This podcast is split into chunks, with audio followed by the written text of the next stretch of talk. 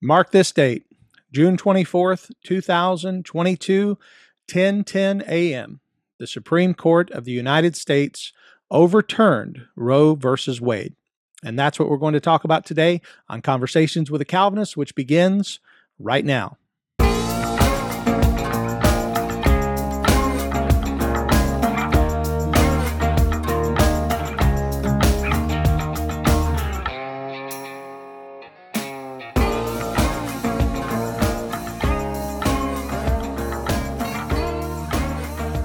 Welcome back to Conversations with a Calvinist. My name is Keith Foskey, and I am a Calvinist. And I am joined today again by my good friend and not yet Calvinist, Matthew Henson. Matthew, how are you today? I'm I'm great, Keith. I am I am like I like we said in pre-show. I'm nursing the end of a cold, but I'm feeling just fine. I'm more excited than I have been in a very long time. And yes, you, we are contractually obligated to note that I am your not yet Calvinist friend. So there there we go. Yes, sir. Um, and I do have to note also that um, for those of you who are familiar with Matthew and familiar with him being on the show, uh, one thing, he's not coming to us from a prison cell today. He's on vacation. so That's correct. if he sounds a little bit different, he has not been arrested yet for. Yes, Al Qaeda. Al Qaeda is not over there, and the FBI is not over there. Yeah, so he's not going to be blinking in Morse code. That's right. but uh, but he is on vacation, and, and I'm so grateful that he took the time to uh, take a little bit of time away from his family to talk about this historic moment. This is a yes. this is a historic week, and um, mm-hmm. it's so amazing how this has turned out.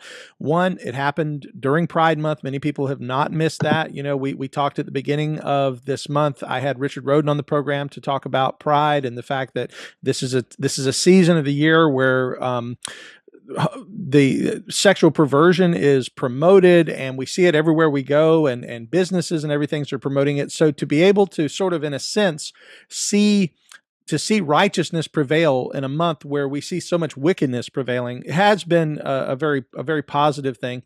Um, but I don't want to put the cart before the horse. Uh, I, I, do want to ask you some questions, and the reason why I asked you on the program uh, above anyone else, and I would have chosen you number one because you are, in my opinion, uh, among our normal guests, you are our most seasoned uh, Supreme Court scholar. In fact, I have, you. I have to share this uh, quick story. When I 1st mm-hmm. moved into my house, and I, I don't remember the, the, the occasion, but you gave me a gift and mm-hmm. it was mm-hmm. i don't remember if it was my moving in gift or if it was for christmas i don't remember mm-hmm. what the occasion was but you gave me a gift and it was the the records of supreme court decisions and i thought what an That's interesting right. and what an interesting gift and and and I, I still have those i'm very grateful for that for that and, and so so but that told me something about you sometimes the mm-hmm. gifts we give others tell us about who we are and right. it told me that this is a this is a person who is very interested in in the court and how the mm-hmm. court operates and how the court functions. So, um, tell me about why why is that? Why does that interest you so much? Sure. Uh, so what I what I sent you was a copy of the Supreme Court's 2008 opinion, DC versus Heller, mm-hmm. um, and that was a case in which, for the first time in the history of American law, the Supreme Court ruled on what exactly does the Second Amendment to the United States Constitution mean. Yep. Um, prior to that, it was an open question in legal circles. Does the Second Amendment merely apply to a collective right of the people to join a militia, in which sure. case that is satisfied by the fact that we have a National Guard? And, and and then is that just is that it? And the Supreme Court said in DC versus Heller, no, that's not the case. It protects an individual right to keep and bear arms. Um, so yeah, that was the one I sent you because you and I had had a conversation about that, and I think you actually said you were doing some target practice, uh, teaching your your children safe firearm handling, proper you know respect for weapons and all that. And I was just thinking, you know, it's amazing that we we you even have the right to do that based on a court decision that's not that old, really. Yeah. Um, so why am I so interested in the Supreme Court? Well, it's referred to as the judiciary is referred to as one of the non-political branches of government, and we can kind of roll our eyes, and you know, there's quite a bit of uh, let's say, valid dispute about that. But the president is a, is a political creature. Congressmen and senators are political creatures. The judiciary, however, is at least supposed to be, and at least by comparison, is less political in the sense that a Trump appointed justice often ruled against President Trump, and an Obama appointed justice would occasionally rule against President Obama. And so there's this there's this appeal to what we might call a greater standard of truth than a raw exercise of political power like you see in the other branches. Interestingly enough, the judiciary is the only branch of government that can trace its origins back to anything biblical. Um, there is no idea of representative democracy in the Old or New Testament. Moses was not elected. Um, David was not elected. Uh, they do not serve as analogs for presidents or congressmen or the Speaker of the House or anything like that. But a judiciary judges the application of fair standards. Um, you even had Supreme Court justices referencing passages from the Bible in their opinions, citing it as an authoritative source as recently as the 1990s. Oh, really? Yeah, um, it was actually in a case uh, regarding a um, uh, use of lethal force, and so someone broke into someone's house, and you know the, the question was it was a very complicated technical matter. But in the introduction, one of the Supreme Court justices actually cited the Mosaic Law in stating that if an intruder breaks in in the middle of the night and he's struck and killed, then that's not the fault of the homeowner, basically and he was it. It was Exodus twenty two two. I had that printed on the back of Do my you? shirt. Okay, uh-huh. for for my self defense, uh, my pistol classes. Exodus twenty two two is printed on the back of our shirts. Yeah. Okay, so that was a citation in a Supreme Court case, um, nice. not that long ago. and so the idea of structured, ordered thinking, of of and, and honestly, a love for exegeting the Bible. Um, it helps me to love lawyers' work of the Supreme Court because and there are some parallels and there are some that do not because one is Theopneustos and one is not. But the Constitution of the United States is something that must be exegeted. We can use that word about it. We must understand history and culture and context. And in fact, in oral arguments recently, the Solicitor General of the United States, who is the primary uh, person who represents the United States in litigation for the Biden administration, was talking about uh, the Second Amendment and said, well, you know, if we exegete it this way, then it would mean this. And it, it, I was like, I, I hadn't heard that word in that kind of context before, but I thought, yeah, that that is what you're doing. Yeah. And so I've always had a love for that. I love ordered thinking. I love careful argumentation. I love if this, then this kind of reasoning. And you don't get that with other branches of government, but you do with the Supreme Court, usually. I understand. What's interesting is in my hermeneutics class, uh, one of the things I often say is the Supreme Court is a hermeneutical uh, body in that its mm-hmm. job is to interpret the yep. text. The, it's to take the meaning of the text and apply the text of the Constitution, take that yes. and apply it to uh, whatever the circumstance may be. Okay, how does right. this apply? And that's part of hermeneutics is going from interpretation to application, right? And yeah. so yeah. And it's it's great. I love listening to oral arguments. My my wife will have headphones on while I'm working, and, and I'm the dork that's doing IT work because that's my main job on these monitors. But over here, I have the oral arguments from a Supreme Court case from 30 years ago playing because I want to know what were the arguments being made. So that, and not that this is terribly productive, but when you see silly things on Facebook or Twitter or whatever, one of the things I'll often simply ask, and and I do this in person more because that's not terribly profitable, but I'll just say, the Supreme Court screwed up this or that or the other. So, okay, what part of the majority or dissenting opinion did you not agree with? What yeah. what in their opinion did you find objectionable? Oh well, well, I just think it's bad. Okay, well, I'm sorry, but that's not a good enough answer.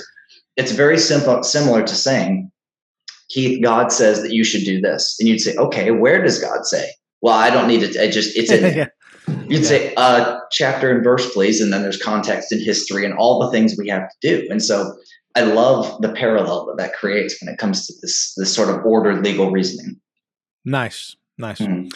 Okay, so looking at what happened this week, uh, as far as I can tell, and I've I've gotten a little more active on Twitter at Pastor Keith. If anybody wants to follow me on Twitter, and you uh, should. It, yeah, it's fun until Keith gets banned. Well, yeah, it may not last very long.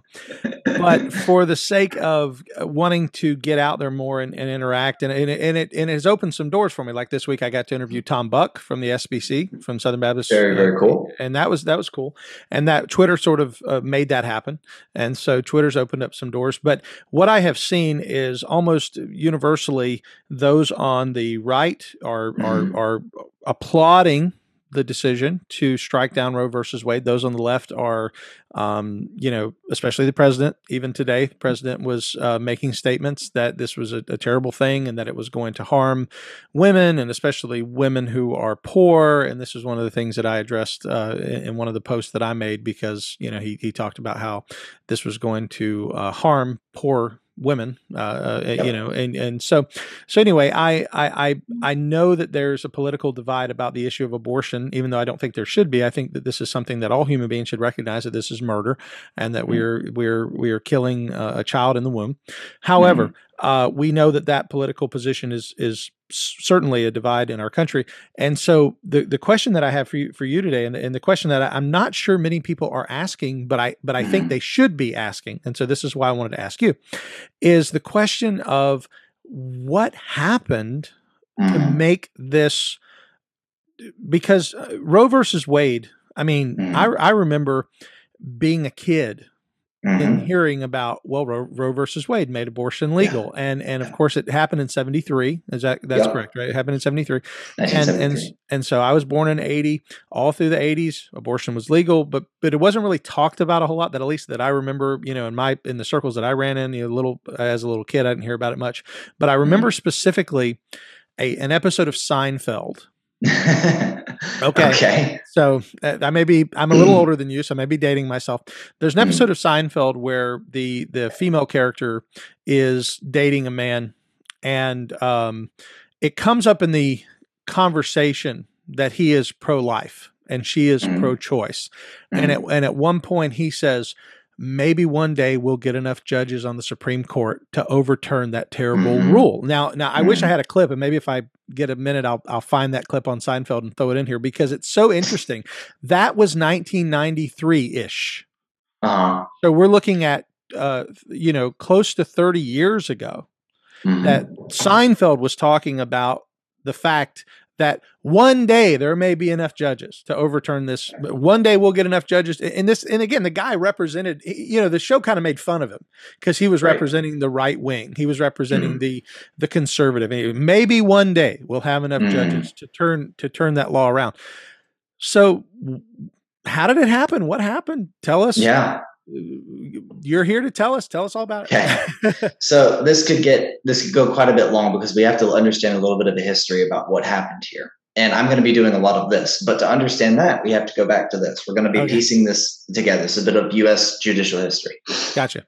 So what happened 36 hours ago ish um, at the time of this recording? So the Supreme Court has a term that is very similar to a school term um, they begin hearing cases in uh, August, September, um, and they hear cases, oral arguments, and written briefs uh, submitted by respondents. Um, and they also accept new cases during that time for the next year. So if you are through a court of appeals and you petition the Supreme Court to hear your case, they hear less than 1% of cases requested. Um, simply because they don't have time to do more than that, and they only pick ones that have great constitutional importance, usually. Um, what happens but, to the cases that don't get heard? I mean, with the other 99% mm-hmm. that are on appeal, do they just get put in a waiting bag or does it a lower court decide? That is one of the most beautiful, and I'm going to say uh, God intervening things about this case that is so fascinating. So, in the American judicial system, if you have a problem with a state official, state law, whatever, you would sue or bring action in a state court. For federal law, there are three levels of federal law. You have a district court, an appellate court, and then the U.S. Supreme Court. So let's take Florida, for example. Florida um, has a number of federal district courts. So that if you, Keith, let's say, um, uh, let's say uh, the mayor of Jacksonville, or you're not in Duval County, but let's say you were, the mayor of Jacksonville came and said, I'm shutting down your church because I don't think you should have the right to practice your religion. Not that that would ever happen, but let's just say he did. Um, then your first course would be to sue him in a federal district court alleging a violation of your First Amendment rights. And you would go and make your argument in front of the judge. The judge would hear your case. The judge would issue a ruling. Uh, let's say you didn't get what you wanted. Uh, then you would appeal the ruling. And you appeal is not just I don't like this ruling, so I'm going to try again. You have to assert that the judge made a specific constitutional or procedural error that is that is uh, visible in federal rules of procedure or something like that. He didn't allow your witnesses something. He did something wrong. It can't just be I don't like this.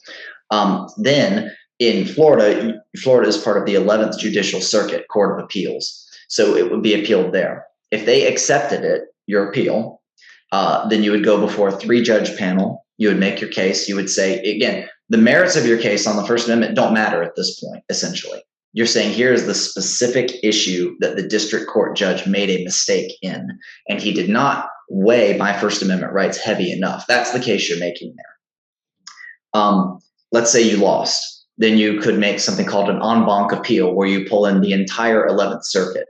Now, normally it's a three judge panel. The 11th Circuit has like 15, 16, 18 judges, and all 18 would come and sit in the room at the same time to listen to your case. It's a big deal to get an en banc hearing.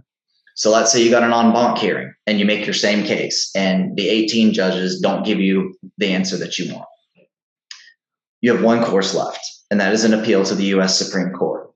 If they do not accept your appeal, or if any other stage in this process has not accepted your appeal, then the judgment of the lower court stands and you're done. That's it. Game over. Oh, you, are just, that's it. So ninety nine percent of the cases, uh, not, not to repeat, but just to just to sure. clarify, ninety nine percent of the cases really end up with the appellate court. With the appellate court, yeah. Um, that's why Supreme Court justice uh, nominations get a ton of press, and they should.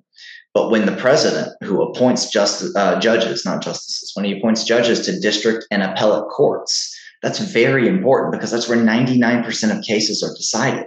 Wow. Um, so we think of Justice Jackson was just uh, nominated by President Biden, confirmed by the Senate. Sounds like a super. Sounds like a superhero, by the way. Justice uh, Jackson. Uh, Justice Sorry. Jackson, yeah. Ketanji Ketanji Brown Jackson is her name. Yeah. So, um, yeah. So uh, we think of of Supreme Court justices, and we should, but um, most of most cases end at the district or the appellate level. Now, let's say for just a minute that you uh, you would do something called a appeal for a writ of certiorari which is just fancy Latin for saying um, a, a, review or an intervention. You're asking the court to intervene. Um, certiorari, uh, uh, C-E-R-T, like certify. Basically, you're, you're saying the court, I want the Supreme Court to certify this. Basically, look into this and make sure it was done right. What if the Supreme Court grants cert? That's the, the shorthand for it. Then what they are saying is that this case either a uh, so you need four justices of the Supreme Court of the nine to grant cert to hear a case. If four of the nine vote to hear it, it gets placed on the court's calendar and you are summoned to Washington, D.C. to make your argument. If the court does not grant cert, again, you're stuck with whatever the lower level said. Um, here's why this particular case. So that's that's the background of this. Um, the particular case that was released 36 hours ago is one called Dobbs versus Jackson Women's Health Organization.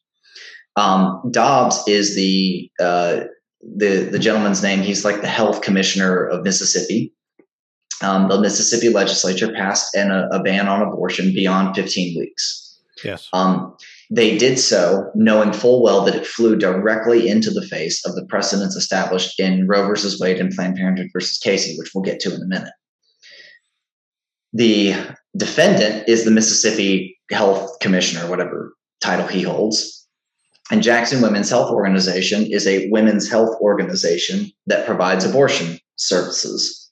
And for the listener, I'm doing scare quotes, um, but you, yeah. for the viewer, you get my point.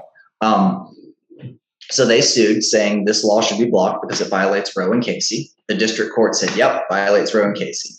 The Fifth Circuit Court of Appeals, which is the most conservative circuit court of appeals in the United States, instantly granted something called summary judgment, which means we're not even going to hear the case. We're going to rule in favor of the abortion clinic because they said we might not like it, but this is the precedent. This is how the court system works. Uh, Mississippi filed for cert for the U.S. Supreme Court, asking them to hear the case, knowing full well that they were going right for the jugular on Roe versus Wade. They they knew, and in their briefs, they pretty much suggested as much. Um, and the Supreme Court did something that they can sometimes do, which is if they don't have four to hear it, they might get four to reschedule it. And so rescheduling it just means they kick the can down the road. They're saying, we're not saying yes, we're not saying no, but we have a conference in a month. We'll decide then. Dobbs versus Jackson Women's Health Organization was rescheduled 13 times. That has never happened in a Supreme Court case before. Because what you, and you, we don't know the particulars of the internals of the court. It, it is actually from the 2019 court calendar when the case is cited in legal briefs it's given a number dash the year. That's how Supreme Court cases are cited. Dobbs is a 2019 Supreme Court case because technically it was first asked for cert back in 19. So what happened is you had four justices that wanted to hear it, but knew that they did not have the votes. And so rather than deny cert, they did have enough votes to simply just keep the case alive. Just keep put next month, next month, next month, next month. Finally, um, I believe it was about a year ago, the Supreme Court granted cert for Dobbs. Um, I think it was after Justice Barrett was confirmed with the Supreme Court, and they had the vote that they needed. And Dobbs was uh, granted cert, and they were ordered to appear for oral arguments. I think it was in December. So that's how we got to yesterday. The Supreme Court heard, heard oral arguments for Dobbs versus Jackson Women's Health Organization. Um, in Supreme Court cases, oral arguments are important but more often than not, before the oral arguments happen, the written briefs are where the real meat and potatoes are. Because in oral arguments, you have 90 minutes, 45 for one side, 45 for the other. There's nine justices. That means this guy gets to make his opening monologue, and then each justice gets maybe two minutes to ask questions. It's not much time. And um, because of that, most justices will tell you oral arguments do not they don't sway the result of the case because most of the time what they're looking at is the briefs the uh, the petitioner and the defendant will will both submit briefs about why they should win the case, and these are thick legal documents. And then you have something called amicus curiae briefs, which simply mean friend of the court in Latin. And so, in this case, Planned Parenthood fired, filed an amicus brief. Um, the the uh, uh, gosh, what is it called? March for Life filed an amicus brief. I think various Catholic dioceses filed amicus briefs crisis pregnancy centers that basically anyone who might have an interest in the case files a formal legal document with the Supreme Court to say, we think you should rule this way, and here's why. Or at least if you do rule their way, consider us when you write your opinion. Make sure that we're protected. So if you're if it's some other case, if you're going to strike this down, make sure that you account for this fact. You know. And so the justices read all this material, thousands and thousands of pages. So by the time they get to oral do argument, they, do you think they really read it all? Their clerks do.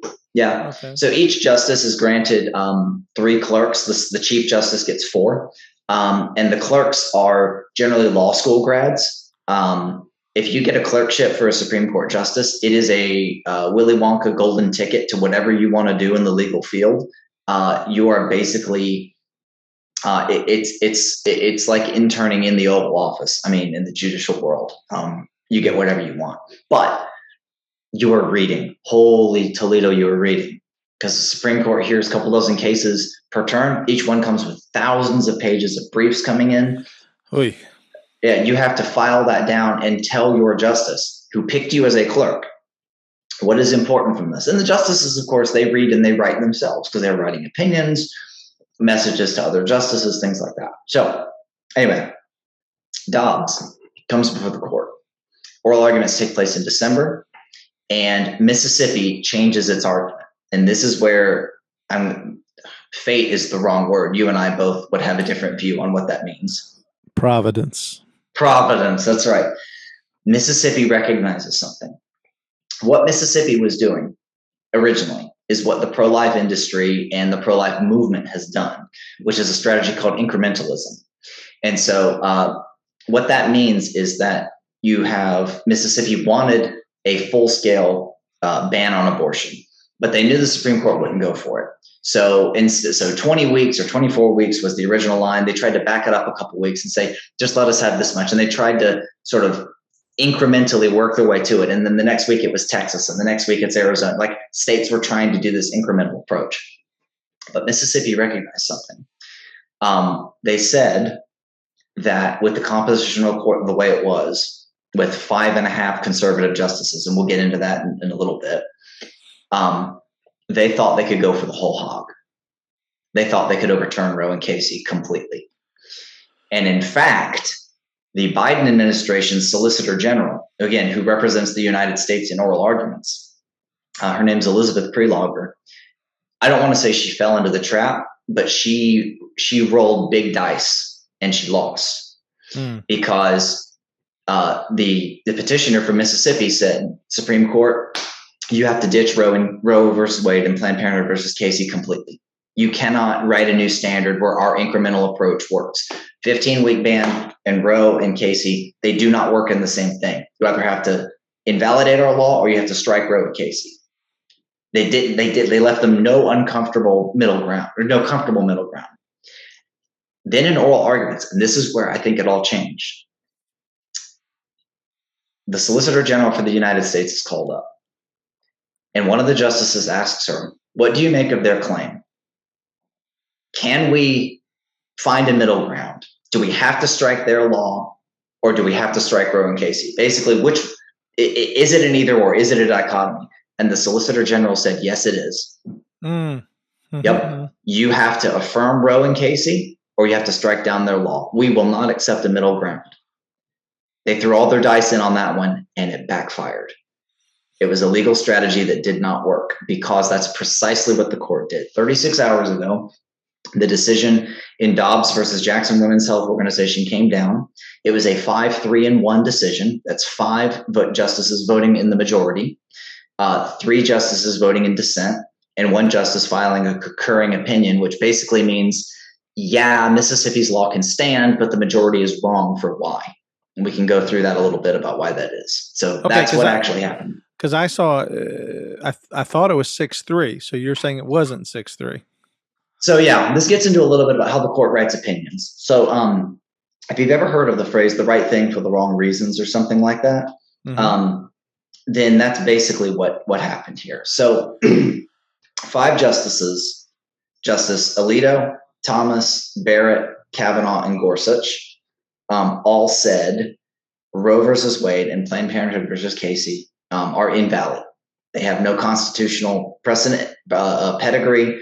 Uh, the, the opinion, and again, I've read it. It's 221 pages long. There are it's dense with footnotes and appendices. They make their case historically, logically from the text, and they say these opinions were wrong the day they were decided. They're egregiously wrong, and they have to go. Roe and Casey do. Uh, the dissenting opinions said Roe and Casey are great, and we like abortion a lot. basically. I get you. Uh, yeah. Yeah. Then there was a concurring opinion. Chief Justice Roberts, who is a squish um, and really enjoys just being super squishy on these kinds of issues, he wrote a concurring opinion. And his concurring opinion said, um, I would not strike down Mississippi's law. I would merely take a middle ground where we allow Mississippi's law. And yeah, it conflicts with Roe and Casey, but we make this case the new Roe and Casey, and we establish a new standard by which we can judge these laws. Mississippi's 15 week ban can stand. Now, what's interesting is when these opinions are released, the, they are allowed to interact with each other. So they're circulating drafts between each other. So the majority will take the dissent to task, and the dissent will take the majority to task. Well, the majority took Justice Roberts' concurrence behind the woodshed. And for those listeners who don't know what that means, that means they beat the legal tar out of it. Yeah. Because the majority said, he got he got a sp- he got a spanking. He did. Because the majority said, okay, the concurrent says leave Roe and Casey, but also allow this 15 week ban. Okay, so what's the new standard? Is it 15 weeks? And from the text, from the text of the Constitution, where do we get that? And furthermore, Robert suggested, well, maybe we should only ban abortions after women have had a chance to get them. In other words, we need to leave a reasonable period of time where a woman can have an abortion if she wants one. If she chooses not to, after that point, we can ban it. And so Justice Alito and the majority is like, okay, when is that? I mean, six is it four? Like, how long does it take after a six week ultrasound to is it four weeks? Is it three weeks? This is an unworkable standard and it's dumb. Your concurrence sucks, basically, is what he said. And it did. Um, so that's the opinion that came out. But unequivocally, before people get worried, like, oh, maybe it's not final or oh, it's five, three, and one, that's weird. Is that binding? Yes, it is. A majority of the court's justices said they signed on to an opinion and they said, um, Roe versus Wade and Planned Parenthood versus Casey are overturned in explicit, clean English language. They are gone. It is not, well, we're overruling paragraph three or we're deciding this standard differently. They're dead. They're gone completely. And that's what happened 36 hours ago. That is amazing. And I want to just mm-hmm. say, for on behalf of the listeners, I, am not going to clap into the microphone, but I would applaud you for the uh, the cl- clarity with which you just explained that because I feel Thank like you. I feel like I have uh, I feel like I have been educated, and I'm sure that the listeners will as well. Many Thank of you. Them, many of them probably, like me, only know uh, a little in regard to mm-hmm. how our judicial system works. I do have several questions that sure. I that are that that, that I, I, hope would be maybe questions that the listeners have um, and and would would maybe um, be able to to get you to answer. The first one that comes to my mind is I know that the elimination of Roe versus Wade and uh, Planned Parenthood versus Casey, these two landmark decisions, the elimination of these does not therefore mean that abortion is now illegal because mm-hmm. the in a sense those decisions didn't make abortion legal they they made it legal for abortion to uh, it kind of explained that i guess is sure. what i'm trying to say yeah so we need to do a little bit of history um, and we're going to get into some legal weeds and stuff like that so if i get if, if if you need to take a break and and and ask a question or something, please do. okay. So Dobbs versus Jackson Women's Health Organization explicitly and by name overruled Roe versus Wade and Planned Parenthood versus Casey. So let's wind the clock back and see what happened. In uh, the year 1965, there was a Supreme Court case called Griswold versus Connecticut. We have to go all the way back to Griswold what Griswold versus Connecticut said, Griswold had something called a Comstock law that banned contraception, just full stop. It was a religious understanding at the time uh, that it was passed in the 1870s that contraception uh, uh, uh, it, it, promoted promiscuity. That if you could have sexual intercourse um, without the consequence of pregnancy, um, then it would make people more apt to do so. And so the state of Connecticut banned contraceptives uh, in Griswold, or, rather uh, in this Comstock law. Now, most people don't have a problem with it. This lasted for 40, 50 years. Um, but then someone did. And here we meet our villain. And her name is Margaret Sanger. You may know that name. Margaret Sanger is the founder of Planned Parenthood. Okay, take a step back because you said yeah. that was in 1965. So Griswold versus Connecticut, the court case was in 1965. Okay. The Comstock laws that banned contraceptives were passed in the 1870s. Okay, that that was the yeah. part I was unclear. Okay.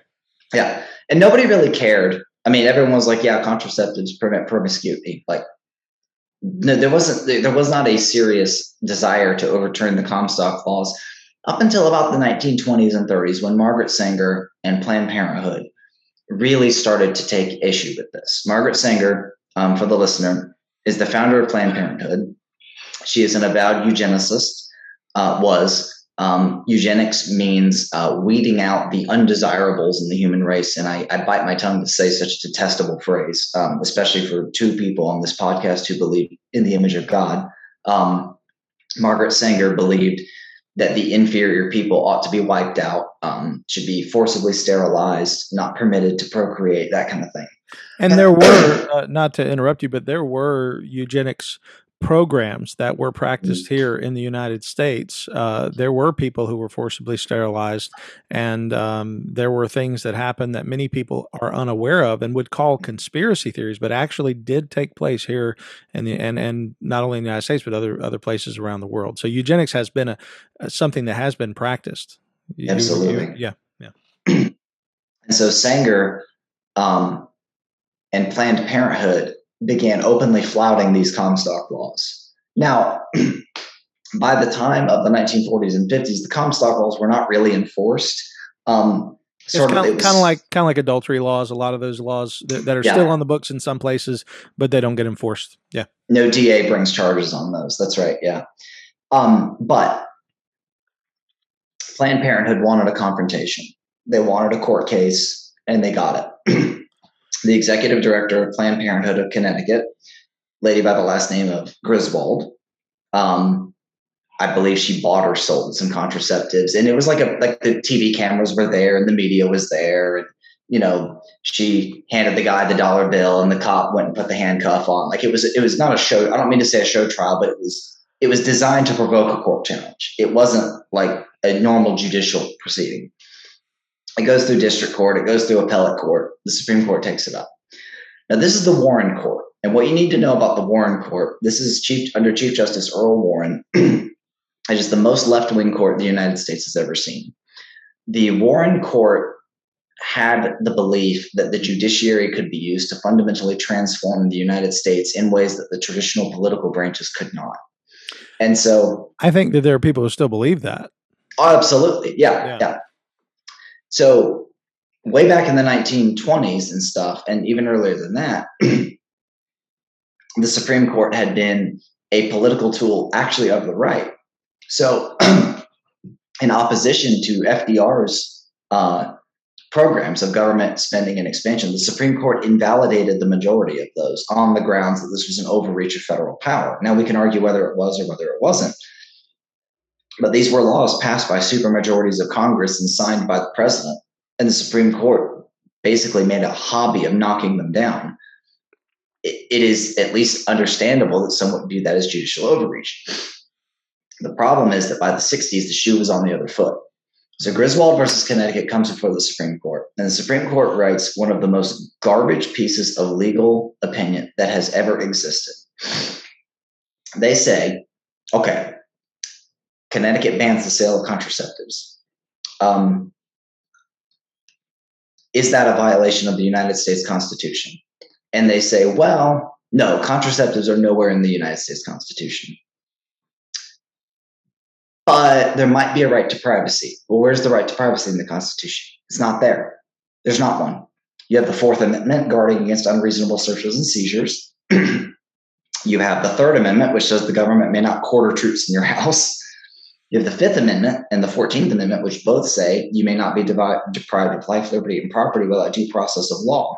And so the majority in Griswold grabbed portions, and they actually say this in their opinion we cannot tell you where the right to contraceptives are in the Constitution. But what we can say is there's a generalized right of privacy that we find in the First, Third, Fourth, Fifth, and Fourteenth Amendment, and maybe the Ninth. And we're not exactly sure where it is, but it's in there somewhere. No, seriously, they say this in the opinion. the justice who wrote, I was William O. Douglas, I believe, wrote the opinion. He said, Well, you have the Fourth Amendment, and the Fourth Amendment has penumbras, like shadows, basically. And, and so if you have the Fourth Amendment here and there's a shadow of it down there, then emanations from that shadow encompass the right to contraception. what on earth does that even mean? I mean, it, Griswold is one of the most garbage opinions ever because it was it, it, grounded itself in the fact that we don't know where it is in there. It's just probably in there somewhere, and so we're going to say it exists. And by a seven to two vote, the court struck down Griswold um, it struck down Connecticut's Comstock law. And now, the fact that it was a seven to two vote, I no, mean, it wasn't even close. No, the Warren Court was extremely liberal in that way. Um, the Warren Court saw the Constitution not as a document to be interpreted, but something you pay lip service to in order to get what you need. Again, to make a biblical exegesis parallel, it'd be like saying, Keith, you have to wear a three piece suit all the time, no matter what. And you're just okay, where does the Bible say that? And I say, well, you see shades of it in Genesis, Judges, Philippians, and Revelation. I can't point to you exactly where, but it's in there. You'd be like, no. Yeah. So anyway, that's what the court decided in Griswold. There's another one. The, the Trinity is three. Therefore, the three is the is the sacred number. Therefore, we right. wear a three piece suit. Yeah, that's it. That's basically it. Yeah. There's another case that came a few years later called Eisenstadt versus Baird. Um, it it was basically the same as Griswold, but it's important to note Griswold uh, forbade the sale of contraceptives. Full stop. Then another state said, okay, well, we're going to restrict it to married couples only because at least then there's no incentive for promiscuity or, or, adding contraceptives to a married couple does not incentivize promiscuity. Uh, so we're going to restrict it to just that. The Supreme Court invalidated Eisenstadt versus Baird by citing the precedent from Griswold. And they said, well, the 14th Amendment says everyone is, is, is covered under equal protection of the law. So we can't treat with this right we just invented we cannot treat married couples and unmarried couples differently. So therefore, Eisenstadt versus Baird, they struck down that law. so in these two cases, there's a few other ones in there where they're doing this garbage legal reasoning. And then we get to the infamous one. So in 1973, we get to Roe versus Wade. Now, in Roe versus Wade, the stage has already been set for we don't care what the text says, we're just going to find something in there. and the court um, begins to lean on a doctrine called substantive due process. that's a mouthful of syllables, but what it basically means is, well, let's talk about where it first came about. Um, in 1857, there is the most infamous court case in Supreme Court history called Dred Scott versus Sandford. Now I've heard Dred of the, Scott, I've heard of the Dred Scott case. I've heard that yeah. phrase. Yeah. Dred Scott versus Sandford um, was a case in which a Southern slaveholder owned a slave named Dred Scott, owned a slave named Dred Scott. he traveled to a northern state that forbade slavery with Dred Scott. And then he, uh, Dred Scott sued, saying, I am now in a northern state. And yes, we're residents of whatever state it was. Um, but the law that binds me to this man as property no longer applies right now. And so in Dred Scott, uh, Chief Justice Roger Taney, uh, the worst Supreme Court justice that existed in that century, said um, the Fifth Amendment says that you may not be deprived of life, liberty, or property without due process of law. For us to deprive the slaveholder of his slave would be a violation of something called substantive due process. There is no right to slavery in the Constitution, but we think that um, there should be. And so he did not go through a due process of law. It wasn't seized in in a hearing or whatever. So, and also black people aren't real citizens. So, Dred Scott, you don't even have permission to bring this case. It was a dreadful decision. That's where substantive due process started. Another Supreme Court case in 1905 called Lochner versus New York was where there was a, a minimum wage standard imposed, or I believe it was a maximum hour standard. There was a capping the work week for bakers or something. And in that case, the Supreme Court invalidated the law and they said that no, there's nothing in the Constitution that says you can work as many hours as you want. But we think there should be. And so we're going to invalidate this law. And it was based on something called substantive due process, where they look at the 14th Amendment, where it says no person shall be deprived of life, liberty, or property without due process of law. They say, well, liberty kind of means the ability to work as many hours as you want. So if a law interferes with that, we're going to strike it down, even though it's not in the Constitution. We think it should be. And so that sword came swinging back around in Roe versus Wade. So in Roe versus Wade, the opinion is a piece of garbage legal reason. It is dreadfully written. I actually I have respect for opinions that go against what I think that are well written. There were some during the Trump administration where I think President Trump made a good choice, and then the Supreme Court overruled that. And then I read the opinion on a policy position I disagree with, and I say, wouldn't have voted that way, but I see where you're coming from. Roe versus Wade was not that way. In Roe versus Wade, the court built a giant stack of poo out of these previous decisions, Griswold and Eisenstadt and all this kind of stuff.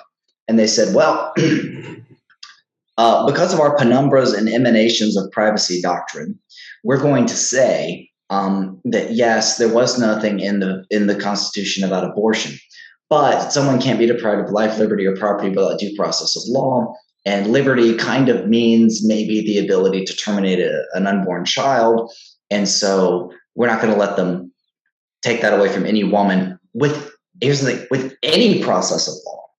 Mm. It, it wasn't like we're going to make you go through a like a court hearing and if you want to stop a woman from getting an abortion you have to do it at a trial court with a jury. No.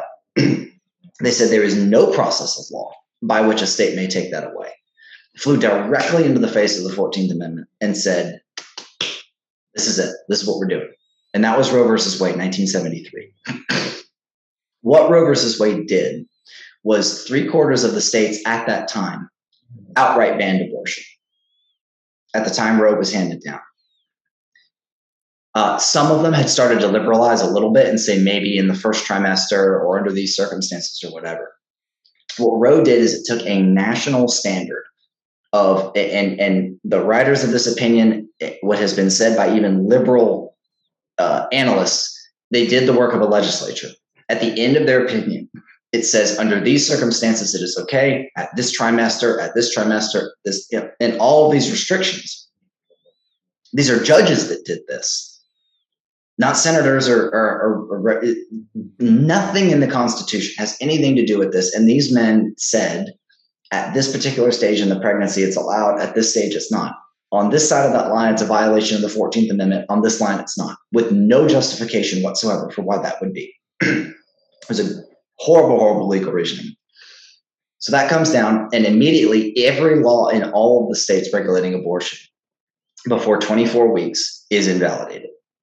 That was the line that they termed viability, because with medical technology of the 1970s, a, a fetus was very unlikely to survive if it was born before 24 weeks. Modern technology, we've brought that line back a little bit, meaning the viability line is kind of arbitrary. So that's Roe versus Wade. The next stop on our grand tour of misery. Okay, stop, for, stop right there. Yeah, mm-hmm. T- take a breath. I, I just want to. first of all, you're doing this completely without notes. I'm assuming. Uh, I don't. I, I, you, are actually you're, you're, doing this again on vacation. You didn't write this down. This is not from. This is from the melon of Matthew. It's right here. yeah. I just I'm giving you a chance to clear your throat a little bit. I, can hear your. I know. I know you're you're. Uh, you're, you're having some difficulty. But I'll, I just want to tell you how absolutely impressive it is that you're throwing these dates out and these things. Uh, I, I'm just I'm proud of you.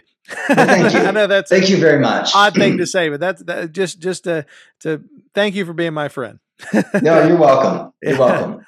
yes. Um, reading the dissent in in uh, Roe versus Wade because it was it was another seven two decision, and in the dissent, one of the dissenting justices, I think it was Byron White, said to the majority, You may like the policy that you've created here, but this is nothing more, and here's his quote this is nothing more than an exercise of raw judicial power. Mm. You, have, you have abandoned your duty to the Constitution. You have ceased being a judge. You have started being a policymaker. You may like what you've done, but understand what you've done. See, that's powerful because he, he, what you just said, he said, the policy you've created. Their mm-hmm. job is not to create policy. Correct. And Their job yeah. is to interpret the Constitution. That's right. Yeah. So we move on a little bit. Abortion remained incredibly contentious, and numerous other ancillary issues popped up. The Supreme Court kept knocking down any restriction on abortion um, before 24 weeks. Um, then we come to 1992. This is Planned Parenthood versus Casey. So, what is going on here? Well, Bob Casey, who at the time was the Attorney General of Pennsylvania, uh, sued Planned Parent or Planned Parenthood sued him because he said he was going to prosecute abortions at, at, at some stage or other. I don't remember what it was. It was some particular sub technical facet of abortion enforcement. The case makes it all the way to the Supreme Court through the usual appellate levels, and the court squishes out on it. They act like cowards Planned Parenthood versus Casey. Normally, when you're reading a Supreme Court opinion, the summary is let's say it's a 5 4 decision. It'll say five justices in the majority, this, this, this, this, this, four justices in the dissent, this, this, this. Occasionally, you have something called a concurring opinion, which is where a justice who votes with the majority uh, in judgment, meaning I think this side should win, but has different reasoning for why. So they say, the right thing for the wrong reasons, basically. They say, I, I, I agree that they're right, but you guys are wrong about why they're right. Um, and then dissenting opinions can do the same thing. The dissenting opinion can say, no, the majority is wrong, and here's why. And then someone else can say, yeah, the majority is wrong, but that's not why. And so they can do this. Anyway, Planned Parenthood versus Casey. when it came before the court, four of the nine justices wanted to completely overrule Roe completely. Just lock, stock, and barrel. Roe is dumb. Get rid of it. I believe, and I'm gonna I'm to get myself in trouble here. I believe that was Clarence Thomas, Antonin Scalia, William Rehnquist, and I'm not calling the last one right now. But anyway, they said Roe is stupid. Get rid of it. Two justices wanted it not touched um, at all. And then three justices that would be uh, Sandra Day O'Connor wrote the, the, the opinion there. Three justices said all right, well, what if we tweak Roe a little bit? And the opinion they wrote was breathtaking in its arrogance because what it said was, all right, so Roe's trimester framework doesn't work. We agree. That's this isn't working. This is still an inflamed national issue. We're going to sell this. And they actually claimed in the opinion, what we're doing here is going to settle this debate, and then we won't have to worry about it. In 1992, in their Supreme Court opinion, they said, don't worry, guys, we're going to take care of this once and for all. We're going to settle it here. And so what they said was, we're not with the four who want to strike it completely. We are not with the two that want to leave it alone. So here's what we're going to propose instead.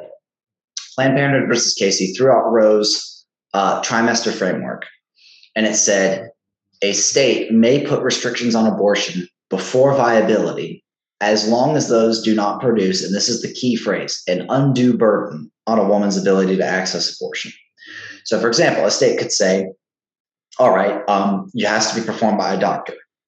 Okay, and then they would say, well, the state has an interest in, in health care and, and making sure the woman is safe, so that's fine.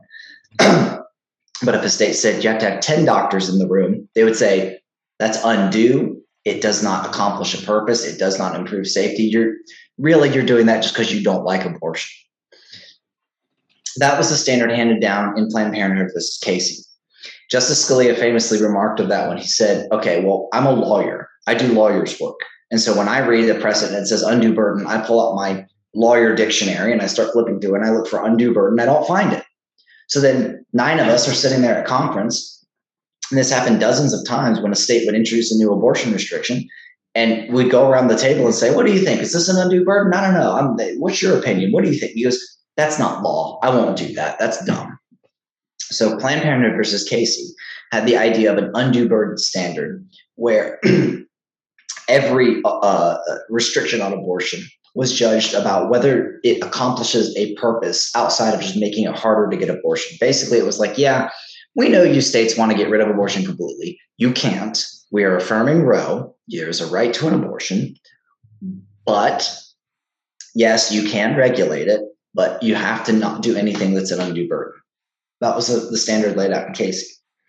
Um, so, since Casey, there has been um, a case in 2005 called Gonzales versus Carhart. And in that case, Congress actually passed something called the partial birth abortion ban, which banned the third trimester barbaric practice of, and if you have young kids listening to this, you might want to cover their ears, parents. the barbaric practice of partial birth abortion, wherein a baby was maneuvered into a position ready for delivery, and then a spike was driven into its head, and a strong suction was placed upon it until the baby essentially collapsed into a tiny uh, squished remnant of what it used to be, beginning with its brain, and then the rest was pulled out with a vacuum. It is grisly. It is abhorrent. There is nothing uh, that ancient Israel could have come up with that would be more wicked than that. And Congress came together in a rare moment of bipartisanship and said, that's too far, and passed a law that said you can't do that. They were sued. the United States was, and by a 5 4 decision, the Supreme Court said, no, the partial birth abortion ban is valid. Um, we, can, we can allow Congress to do that. Various other cases have come up. There was one called June Medical, another one called Whole Women's Health versus Hellerstedt. They all had to do with how many doctors, how many nurses, do they have to be this many miles from a hospital, da da da da da. While this is going on, states like Missouri, Louisiana, are, are using incrementalism. They're trying to use zoning laws. They're trying to use occupational licensing laws. They're trying to do everything they can, knowing that Roe and Casey are there, that they're trying to basically make it as inconvenient as possible to operate an abortion clinic. And Missouri, even like a, a year ago, Missouri only had like two abortion clinics left because they had just used the power of bureaucracy to just squeeze them down as much as they could. So this all brings us to Dobbs. So Dobbs is the case, Dobbs versus Jackson Women's Health Organization that was handed down 36 hours ago, um, in which the Supreme Court, a majority of the justices said Roe and Casey were wrongly decided.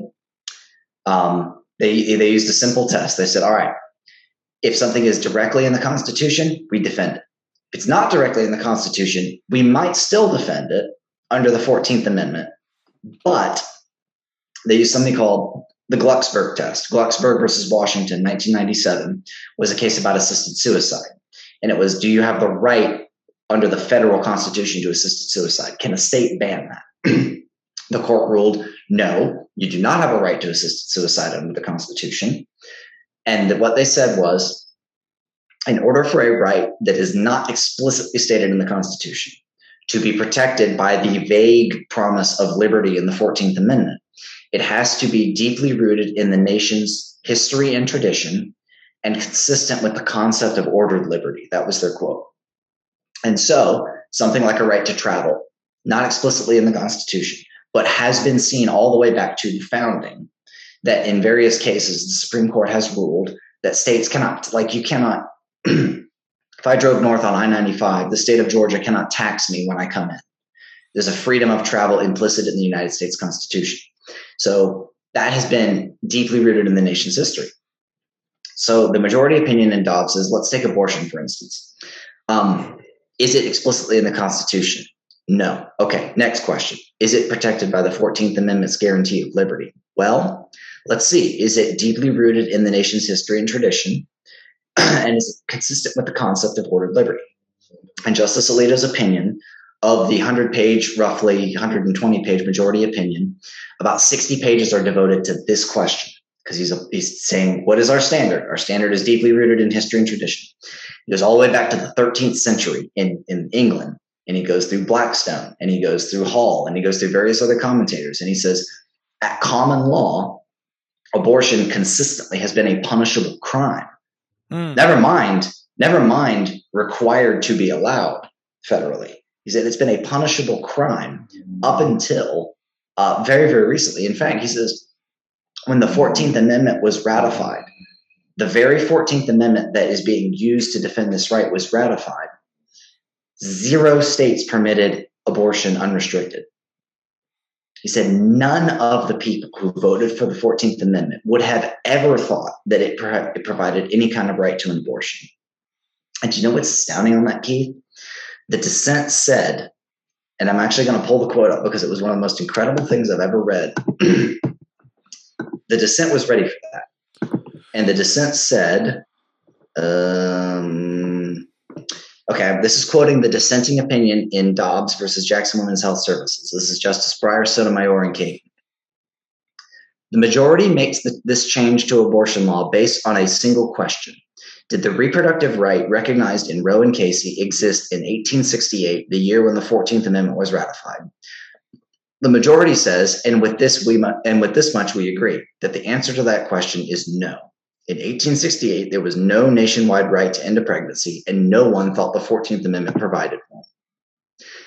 Their very next paragraph says, but we think it should. of course that, you think of course I think it should. And that is the state of play in the opinion. You had the majority doing this detailed historical analysis, taking the standard of deeply rooted in the nation's history and traditions, say it's not there. It, it, it, we can't say that it existed. We can't say that this is good. It has inflamed tensions all over the United States. We're going to go back to the middle ground. We're going to let California be California. We're going to let Texas be Texas. We're going to let Florida be Florida. We're going to let Massachusetts be Massachusetts. This is not a federal issue. It is not in the Constitution. Therefore, Roe and Casey saying that it is are overruled. We return the issue to the states. And the dissenting opinion was basically a lot of you shouldn't overrule precedents, even when they're bad precedents, and we like abortion. Yeah. Well, again, I wish I had an applause button. I don't have those cool toys, but I would, I would, I would put in an applause right there. That was an awesome explanation. Well, thank you. So, with the last thing that you said, mm. I want to, I want to draw that out. Mm. So, when you said let California be California, Texas be Texas, Florida be Florida. So, so what you're saying is by striking down Roe and Casey, what has effectively happened now is the right, or rather the the laws regarding mm-hmm. abortion now reside with the state, and each state in each state can uh, choose to allow or not allow at the levels that they so see fit.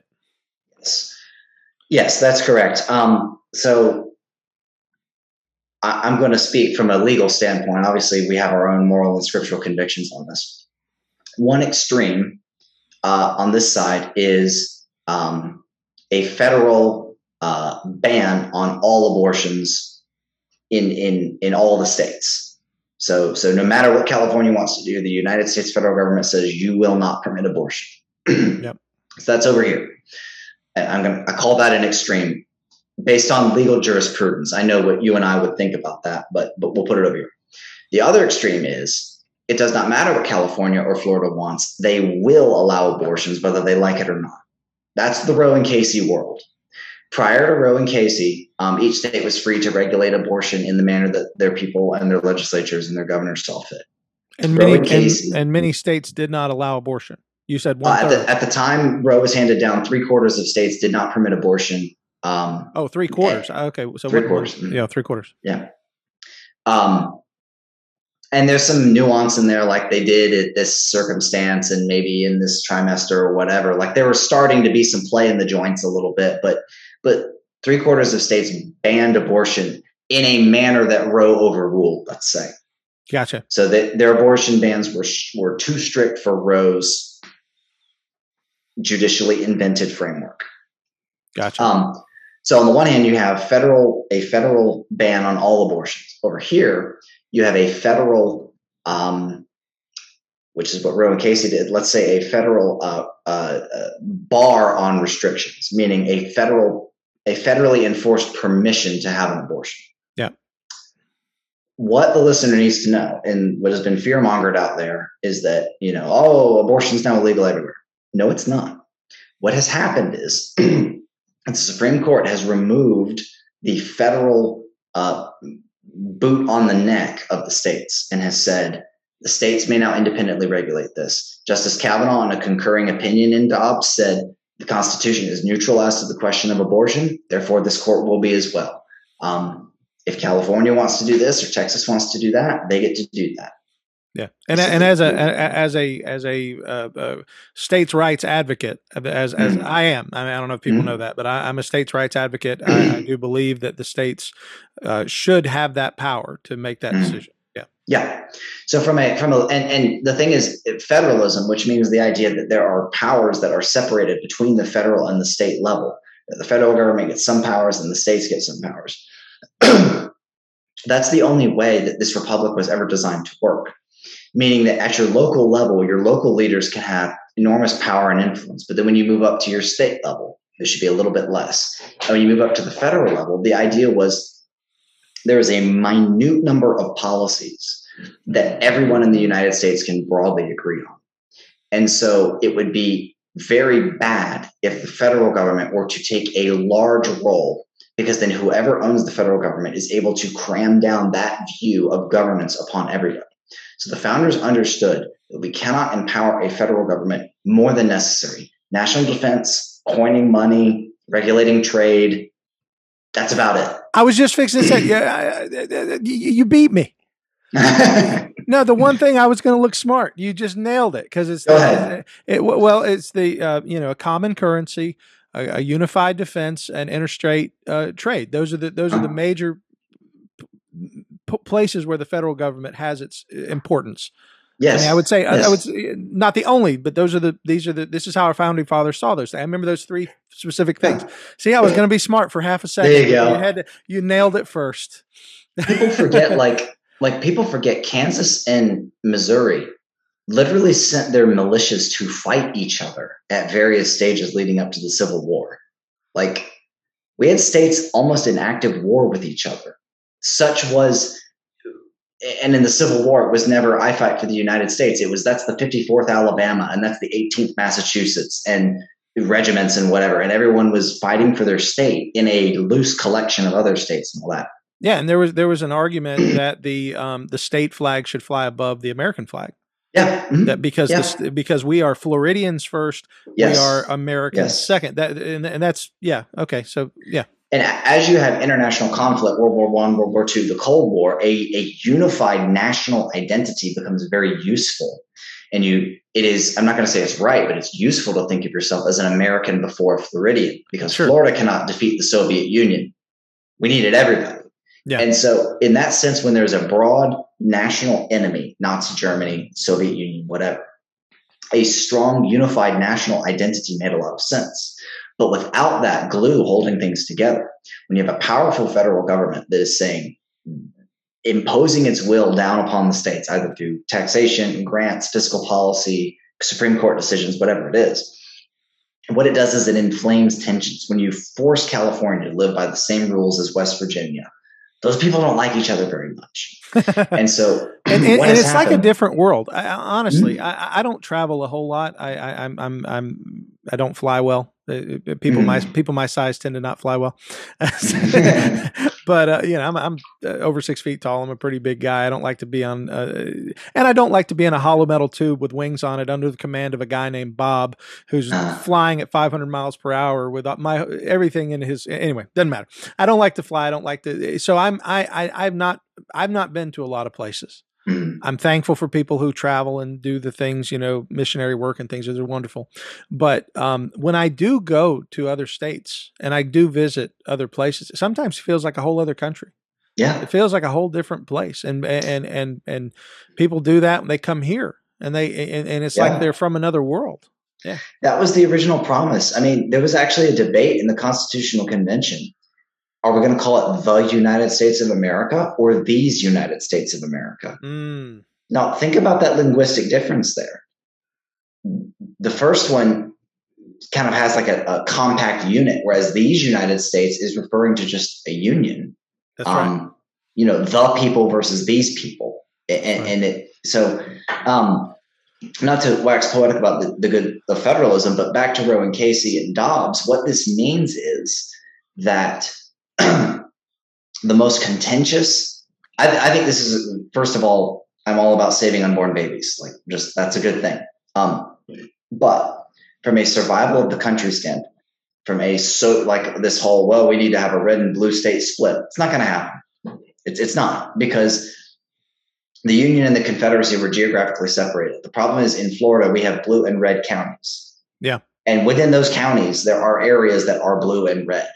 And it turns out that if there's a precinct a mile away from me that voted 80% for Joe Biden, I don't hate them enough to want to live in another country.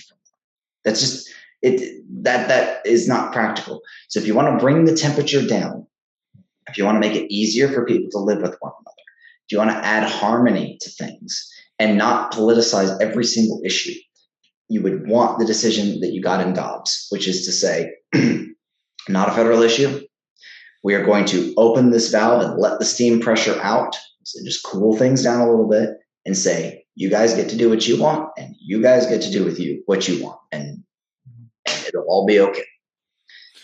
And uh, is there a possibility that at some point fire will rain down from the sky upon California?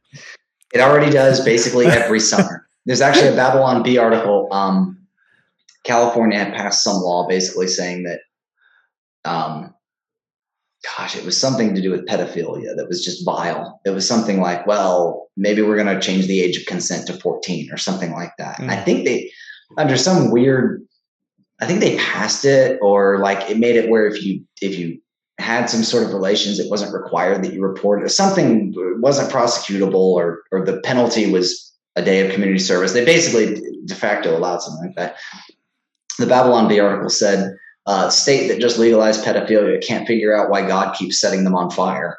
yeah, yeah, exactly. Yeah. I, I, mean, would not be surprised if the San Andreas fault just opened up and it fell into the sea. I would. Yeah. Not, I mean, yeah, God's know, judgment would be just. Absolutely. But, yeah. you know, as uh, Luke tells us, or Jesus tells us in the Gospel of Luke, um, unless you repent, you will all likewise perish. So we have to yeah. keep, always keep from not standing too high on our prideful boxes to say, Absolutely. Every one of us needs to repent. Every one of us needs to trust Christ. Absolutely. Yeah. Yeah. There's one, I know we want, probably want to draw to a close pretty soon. There's one other uh, vagary of the Dobbs opinion that was interesting. Justice Thomas, Clarence Thomas, joined the majority opinion. So he was one of the five that struck down Roe and Casey. In his concurrence, though, he said, yeah, we should strike down Roe and Casey because they're hot garbage. Um, but in addition to that, you know what cases rely on the very same reasoning? Obergefell versus Hodges, yes. the 2015 case, which stated that, again, it stated that no state may block a, a same sex union from being uh, accorded the same rights and privileges of a, a, uh, a marriage. Absolutely. Now, again, again, if Obergefell versus Hodges was overturned tomorrow, and it won't be, yeah, sadly, but if it were overturned tomorrow, Florida would be free to allow or deny homosexual um, unions that are termed marriages. California would, of course, do what California is going to do. But right now, we have a unified national standard enforced because of that. Yeah. Clarence Thomas also said Lawrence versus Texas, 2003, a case that Texas had laws against sodomy, homosexual conduct. And in Lawrence versus Texas, the Supreme Court said on the same theory as Roe, this 14th Amendment gobbledygook, I, it's not there, but it should be that that was unconstitutional. That you have the right to have sex with whoever you want to in the privacy of your own home, barring pedophilia, basically. Which we'll see how long. Which that, that yeah, that's not going to last. yeah, yeah. There were a number of other cases. We went with. Uh, he did mention Griswold. He said all of this came from the garbage opinion that was Griswold. And so there's been a lot of talk about Clarence Thomas wants to forbid contraceptives. No, Clarence Thomas wants the Constitution to do what the Constitution is supposed to do. And you might think it's a very bad idea to ban contraceptives. That's fine. Persuade your fellow citizens and vote on it. Don't let the Supreme Court set this as a federal thing based upon some garbage shadow penumbra and emanations that we see off of the 14th Amendment's, you know, whatever. Um, so Thomas's opinion was actually the best of the bunch. Now it's a concurrence only he joined it. It's not controlling, but it was fun to read. Absolutely. And I agree with it. Yeah. Um, so that's the state of play. That's what happened. And you and I have never lived in a world without Roe. You said you were born in 1980. I was born in 1994. we have never known a world in which a state is free to set its own abortion policy. Yeah, uh, I'm, states. I'm very interested in what's going to happen next. That was that was going to be my next question. And as we draw to a close, I have a couple of rapid fire questions. You can give yeah, me a qu- quick answer. One, what do you think happens next? What happens next? Well, immediately the states, and I'm going to name off as fast as I can: the states of Oklahoma, Texas, Louisiana, West Virginia. Uh, there's been a couple more had passed something called trigger bans, and I'll be as quick and brief as I can as that on these the legislatures of those states acknowledged that if they passed a ban on abortion, it would immediately be struck down based upon the precedents of Roe and Casey. So what they did is they said, abortion is illegal in this state. Asterisk. This law will become effective the day the Supreme Court overturns Roe versus Wade, if such a thing happens. Nice. And this this determination will be made by the state governor or attorney general.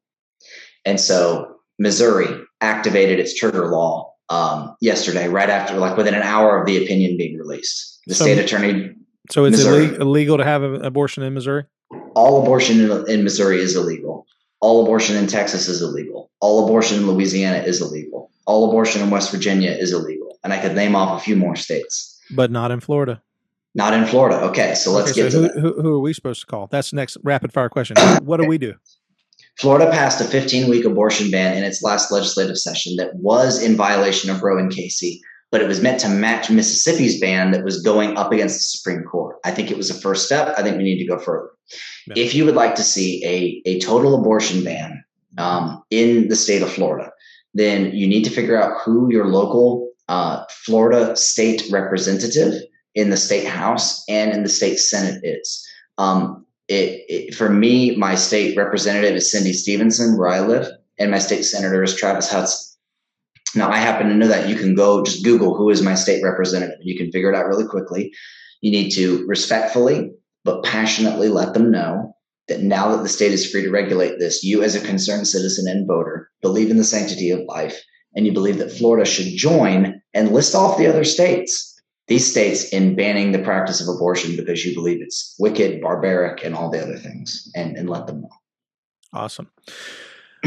you are much more in tune with what's going on with the Supreme Court than uh, than anybody else I know. So I'm gonna here, here's a rapid fire question on that. Yeah. Um, are there other things that are brewing that you are aware mm-hmm. of that could that could turn this around and make this bad on our side mm-hmm. or or is this should we should we rest in in the in the in the in the and when I say rest I don't mean stop fighting what, what I mean yeah, is yeah. a lot of guys I know yesterday were you know they were you know we're we're, we're my, we know the fight's still going on but we're going to we're going to stop and thank God where we are now and we're going to you know raise a glass and, and praise mm-hmm. the Lord you know and say you know uh, you know uh, toast to the fact that Roe is no more um, yeah. you know but is there is there other things looming out there that we would say, mm-hmm. okay, well, we gotta here's the next battle on this front, uh, not not the yes. Obergefell thing. I know the Obergefell thing, but but in regard to, you know, is there another Roe versus Wade out there that's waiting to be heard?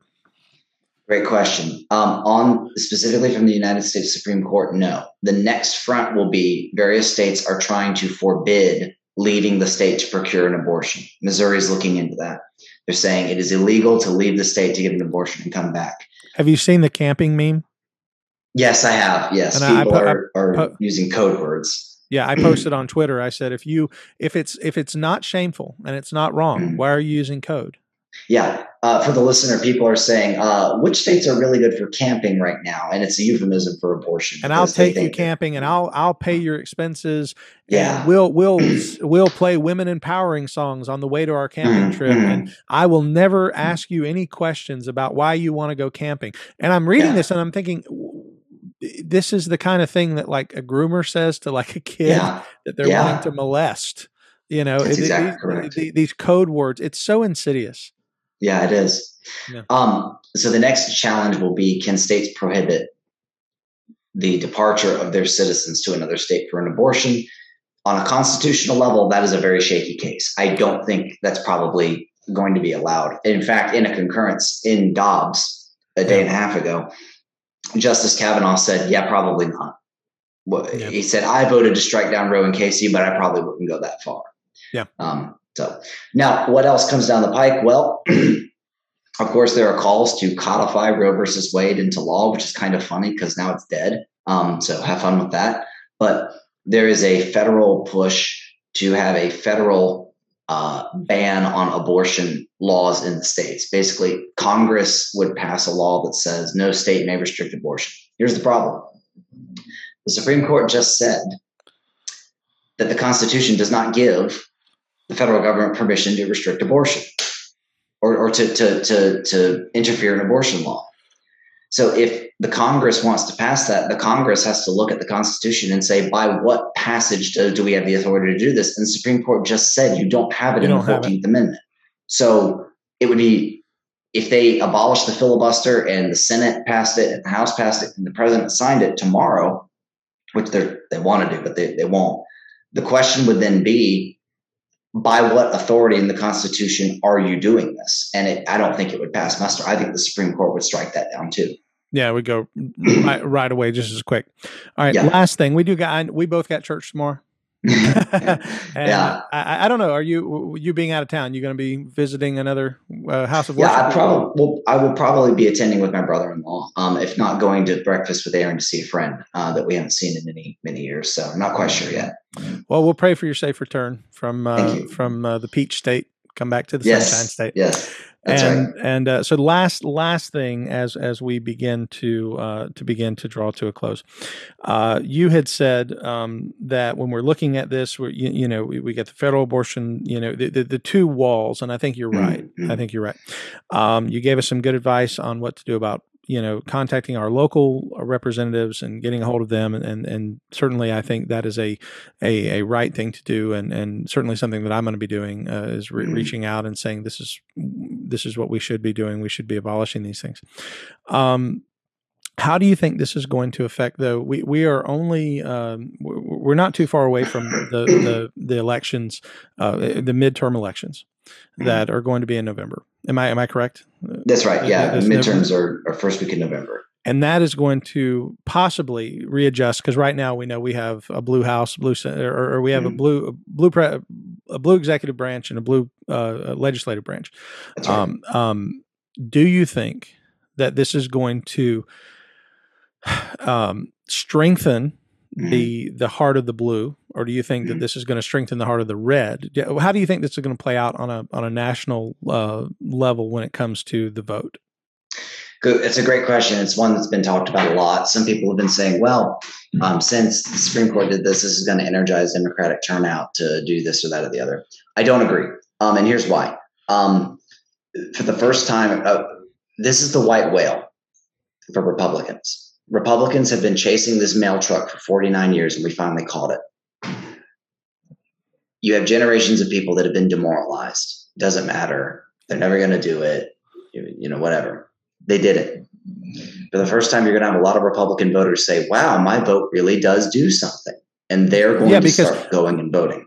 No one can say that as much as people hated Donald Trump, and I know yep. even Republicans, yep. some of them held their nose and pulled the button, but but that was me. Yep.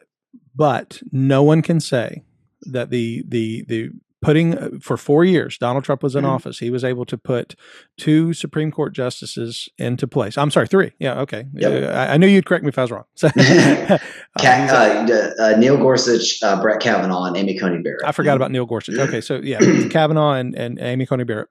Those three are certainly um, providentially placed mm-hmm. to have done what was done this week. Yep. And therefore, the, what you just said, our vote does have an effect. It does Absolutely. It does. Donald Trump won his election in 2016 by a combined total of about 50,000 votes. Had you taken 10,000 away in Michigan, I think it was 20,000 in Pennsylvania, and then another 20,000 away in uh, maybe Wisconsin or something like that, he would have lost that election. It was 50,000 votes spread across three different states that won him that election. I've, I've said before the best the best thing Donald Trump accomplished in his presidency was giving us four years of Hillary Clinton not being the president. Um, Amen. And and it, whatever else happened, the Supreme Court has been changed for for the better in that regard. Um, what does this do for the midterms? Yes, it will energize some uh, Democratic voters, but here's the thing: in the polling, the ones who list abortion as their top one or two issues are consistent voters anyway. Yeah. Nobody that has abortion at issue number seven is going to vote all of a sudden now. In the polling, here's what you'll see, listener. Over the next probably month, you'll see headlines about Democrats getting energized and abortion was the fourth most important. Now it's the most important in the CNN poll or whatever. But watch it. Watch it through July, watch it through August, watch it through September. It'll do this. One last nuance on that. Um, one pollster is doing a uh, time series poll where he polls the same thousand people every month on a particular set of issues. On the Democratic side, this group, what's your what's the number one concern you have uh, that you're voting on? Three months ago or two months ago, it was Ukraine. Last month, it was gun violence. This month, it's abortion. He said they're following the fad when you see abortion surge up to the top of the poll and it's like it's the number one issue. It's it's people reacting to what they see in the headlines at that particular time. So no i i think that at worst the republicans will who were who were predicted to sweep the house instead of 240 seats they might get 237 i think you might you might see a little bit of something like that but not much at all well, brother, I again want to thank you for being on the program today and enlightening me, enlightening our listeners, and uh, putting together the pieces, which I know for many people were probably just moving around in our heads. And mm-hmm. now we have a little bit more clarity on what has happened and maybe what will be coming next. Yeah. So, uh, thank you for visiting with us while you were visiting with your family. Absolutely. I'm glad to do it. And anytime someone says, Would you please just nerd out on the Supreme Court for an hour? Where do I sign up? So I'm Absolutely. all about it. Absolutely. Well, I want to thank you again for being here. And I want to thank you, listener, for being a part of today's program. I hope this was encouraging, enlightening, and educational, and I'm sure that it was. I want to remind you also that this show comes out every Tuesday. We also have some weekend editions. This is going to be a special weekend edition because of what happened with the Supreme Court. But keep a watch out every Tuesday. We put out a new program. Also, if you're interested in learning more about the program, you can go to our new website. We have a website, calvinistpodcast.com. Uh, and if you want to send me a message and ask me a question for me to address on a future episode or for me to have another guest on that I've had, Mr. Matthews, one of my most consistent guests and would love to come back again. And uh, you can send us a email at calvinistpodcast at gmail.com. Well, thank you again for listening to Conversations with a Calvinist. My name is Keith Foskey. And as always, I've been your Calvinist. May God bless you.